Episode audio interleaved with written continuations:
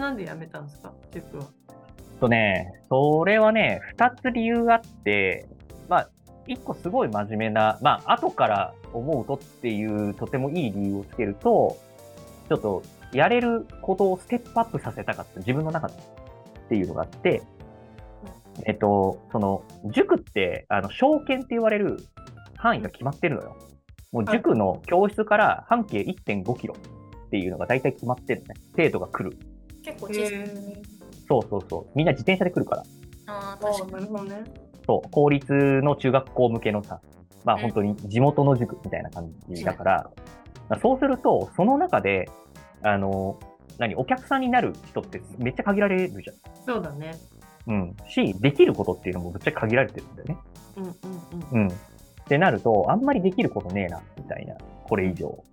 っていうところまでも来ちゃったから、もう何じゃあこれ毎年同じことやるの？みたいな状況になってて、もっといろんなことやりたいなっていう意味で、こうできる範囲増やしたいっていうのと、あともう一、まあその中に含まれるのは、そのビジネススキルが何もつかないのよ。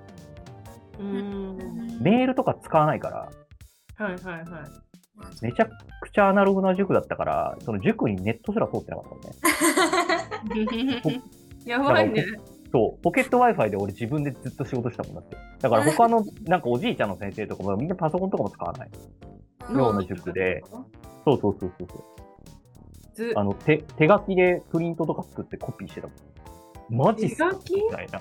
そうそう。手書きはやばいよねそう、そういう先生がいっぱいいて、へこのままここにいたら俺やばくね？みたいな。はいはい恐怖感もあって、まあ、ちょっと、あ、じゃあ、新しい、なんか、ステップアップしよう、みたいな感じで、うん。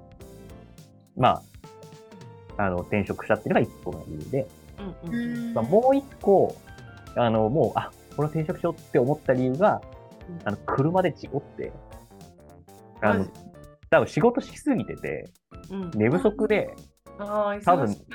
そう、寝て、出勤するときに寝てて、あの、車通勤だったんだけど、うん。あの、車通勤の素晴らしいところは、あの、終電という概念がないんで、何時まででも仕事ができるっていううんやつで、まあ、全然寝てなくて、その出勤するときに車で事故って、ちょっと死にかけて、危ない。うん。あ、このまま続けてたら俺絶対しいつか死ぬって思って、やめようって思った。ちゃんと寝れる仕事しようって思った。大変だったね。そう、だいたい朝の3時とか4時とかに帰ってきたから、うん。で、あの、テスト前とかって、あの、塾って土日とかも、あの、朝から自習室で開けるっていうあああ、確かに。のとか、なんかあったでしょ。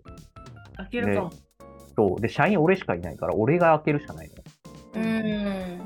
の。うん。やばいじゃん。で、4時ぐらいに帰って、なんか2時間ぐらい寝て、やば。で、開けて、みたいなこととかもやったし、うん。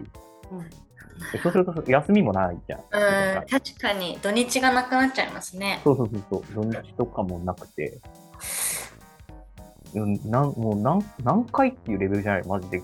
教室に泊まったからね、寝袋置いてたもんだって。やばい。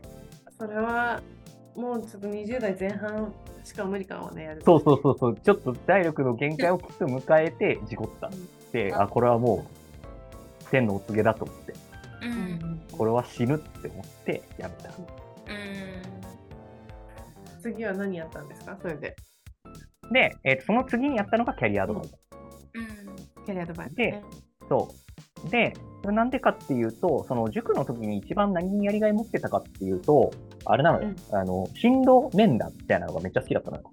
うんえそう。で、まあなんで好きかっていうと、結構、その、塾の先生のアドバイスとかって、まあ、めちゃくちゃ、埼玉県は特に結構重要で、うんうん。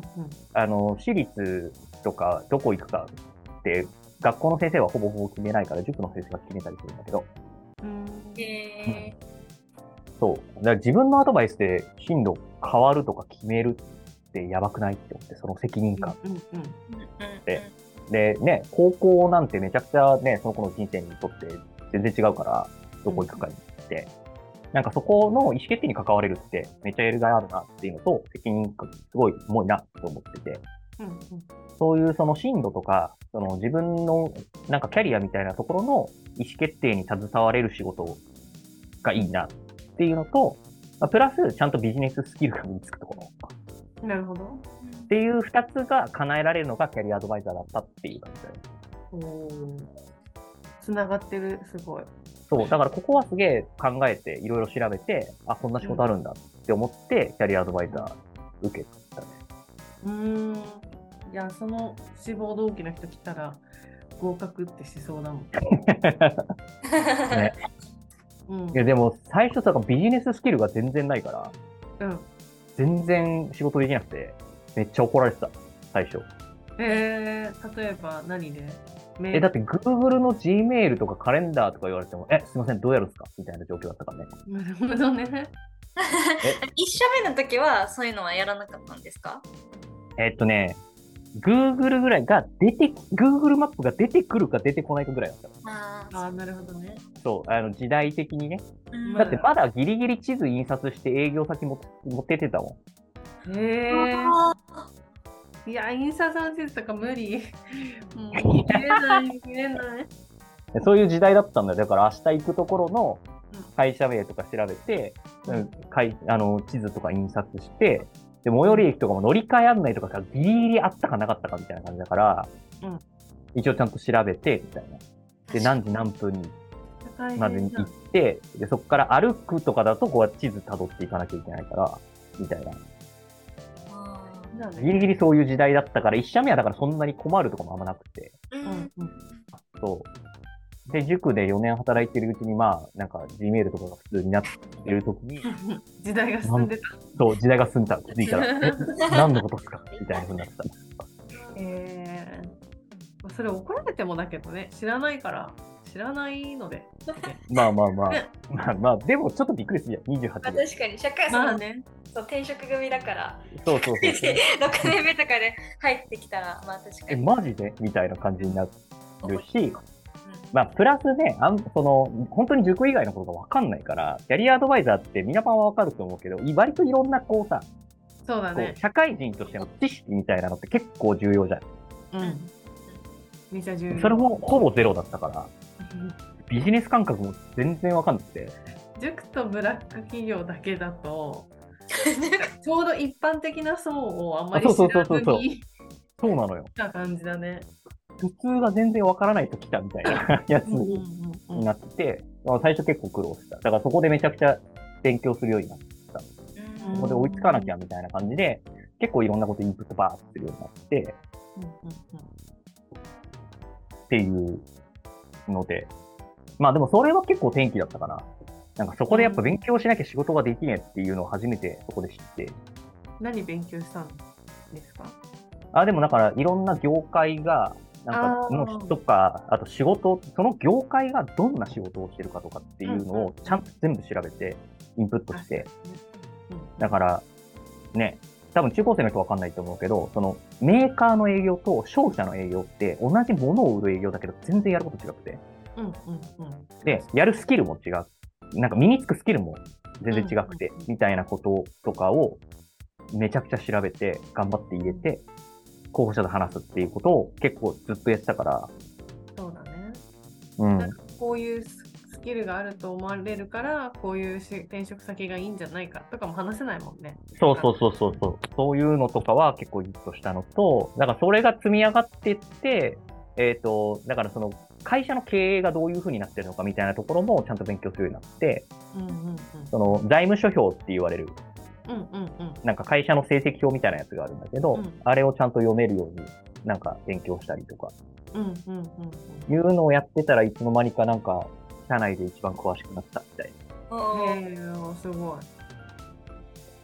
うん、そこはすげえ、まあそこで、いや、なんか勉強するようになったみたいな感じから、なんか生まれて初めてみたいな。勉強しようって思ったのは内発的にこうこれはするしかないっていう風になったんですか？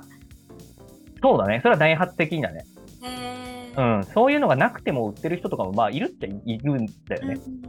うん。でも、うん。なんかそれよりも、なんかちゃんと分かって提案できた方がいいなっていうのと、あ、そう。あと、その、なんか年収が高い人の転職を支援しようと思うと、やっぱ経営の話とかできないと。